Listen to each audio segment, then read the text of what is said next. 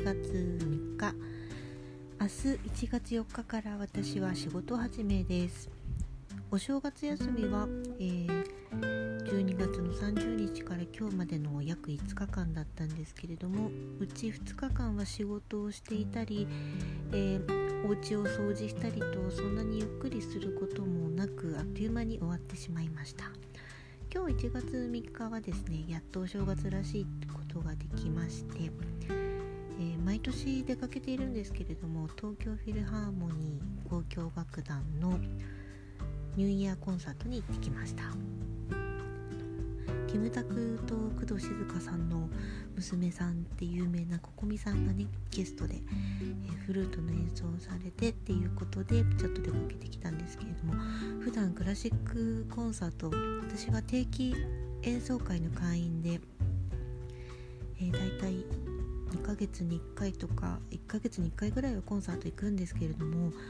あんまり若い人っていなくてそんなに満席ではない。特に去年なんかはコロナの影響で人は少なかったんですけれど今日は満席でした。こういう、ね、あの若い若くて有名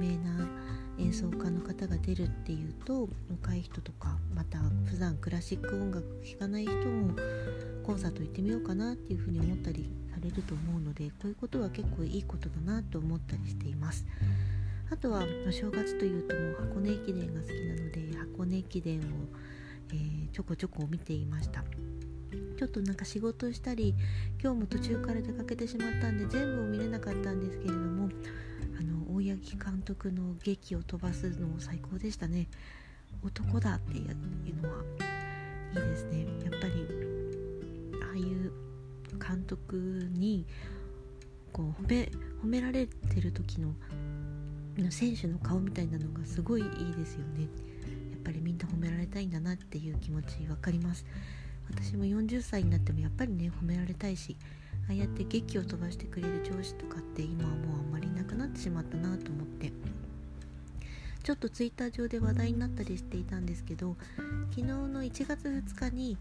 えー、逃げるは恥だが逃げ恥ですね。ガッキーと星野源のドラマで。あのあのドラマもすごい考えさせられることが多くてあの中でガッキー演じるみくりが男の人も辛いですよねみたいな風に言っているのをを見て、まあ、そうだよなと思って翌日に、えー、1月3日になって箱根駅伝で大八木監督が「男だろ男」っていう叫んでるのを見てなんか性別でやっぱりないんですよね。うん、男だから女だからっていうことじゃなくてやっぱ人として人としてみたいなところがやっぱり大事だなというふうに思ったりして。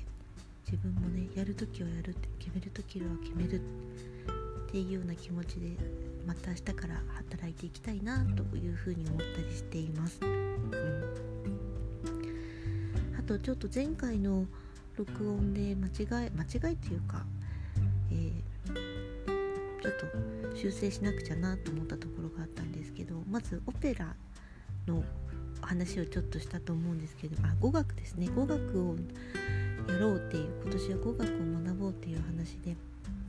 のオペラが好きだったら、うん、イタリア語とかフランス語っていうところで。オペラを最初に、えー、もしオペラを聴くのであればやっぱり最初にイタリア語を学んだ方がいいですね。ということをちょっと学びました。というものもですね2021年のやることとかタスク目標の一つでやっぱり本をすごい読もうと思っていて去年買ったけれども読めなかった本っていうのがいくつかあって早速ちょっとずつ読んでるんですけれども、えー、これも東京フィルハーモニー交響楽団の元候補をされていた松田優子さんって方がいらっしゃって今はもう退職されて独立されてご自身の会社を作られてるんですけれどもその有名な広報の方が書かれた「クラシック名曲全史」っていう本があるんですがで、ね、ビジネスマナービジネスに聞く世界の教養っていうふうにサブタイトルがついていますけれどもあのー、なんでその世界の有名なビジネスマンなんかはクラシックを聴くのか。これでクラシック音楽ってやっぱり教養の一つなんですってね。そういうところであとそれぞれの音楽を聴くことによってそれぞれの時代背景みたいなのも分かってただ音楽史っていうだけじゃなくてその曲がこういう背景で作られたみたいなことを知ると歴史としても面白いですし音楽を聴いた時にコンサートに行った時になおさら楽しめるっていうのがあってちょっとこの本を読んでるんですけれどもあのやっぱりねオペラはイタリアが起源と言われていますね。だからやっぱりイタリア語をよく学んだ方がオペラが楽しめるのかなというふうに思ってイタリア語。でも私が勉強しようと思っているのがスペイン語と中国語です。ちなみにこの本に書いてあったんですが今中国が最もそのクラシックコンサートにせよそういったクラシック音楽界を盛り上げようとしてるのが強いらしいですね。深センとか。その中国で。やっぱりその文化の隆盛っていうのは国力に影響するっていうようなところがあって。日本も昔はそうですよね。そのすごく文化が発展する時っていうのは国が豊かな時みたいな。まあ当たり前のことなんですけれども。やっぱり音楽っていうのはなけれなくてはないいけないもので。そのクラシック音楽に対して国が手厚くそのまあ保護をするじゃないですけれどもいろんなあのまあ、今はコロナの時期でそんなに移動ができないですけれども有名なクラシック交響楽団を国に誘致したりとかコンサートを開催したりしようっていう風な動きをするっていうのはとても大切なことなんだなっていうことがこの本にも書いてありました。あともう一つですね。丁寧な言葉遣いを使おうっていうふうに2回ぐらい発言したんですけどそれもおかしいですね。丁寧な言葉遣いの前に正しい言葉を使うっていうのも大切だなと思いました、はい、この録音であのあえて台本なしでやってみているんですけれどもちょっと今年の目標の一つとして分かりやすく筋道を立てて相手に伝える話ができるっていうのも一つの目標にしているので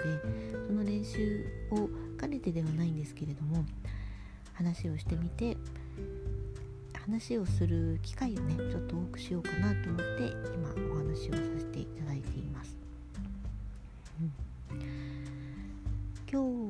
日でお正月休みも終わりなんですが